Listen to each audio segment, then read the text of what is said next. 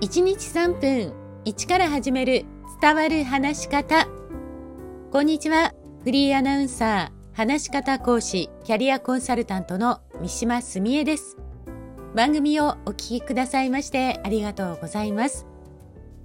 さあ今年こそ話し方を上達させると年始に目標を立てた人もいらっしゃるかもしれませんね。話し方がうまくなるにはまず自分がどのように話しているかに気づくことが重要です。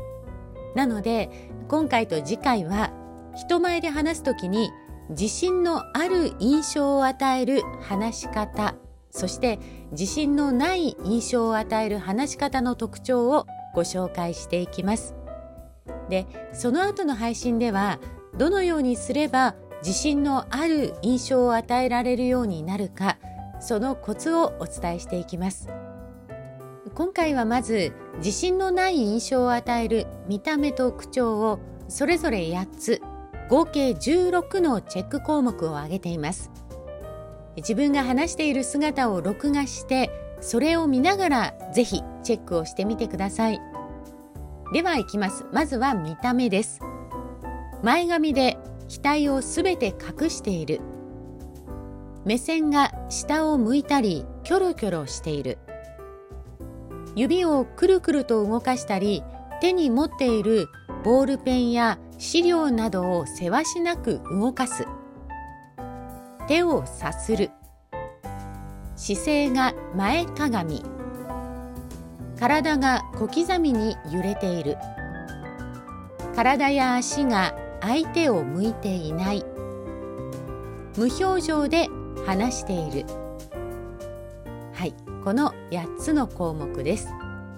続いて口調に行きます。小さな声で早口で話している。声のトーンが高く上ずっている。フィラーワード。このフィラーワードというのは間を埋める言葉という意味で「えーやあのう」というそういう言葉のことを言います。フィラーワードが多い。文末が思いますという表現が多い。語尾。これは助詞や文末のことを言いますけれどもボソボソと消え入ってしまう。聞こえなくなってしまっている。笑いながらごまかして話している。一文が長い。棒読みになっていたり感情表現が少ない。さあ以上です。いかがでしょうか、まあ、この中から3個以上当てはまると自信のない印象を与えている可能性が高くなります。次回は自信のある印象を与える見た目と口調をご紹介します。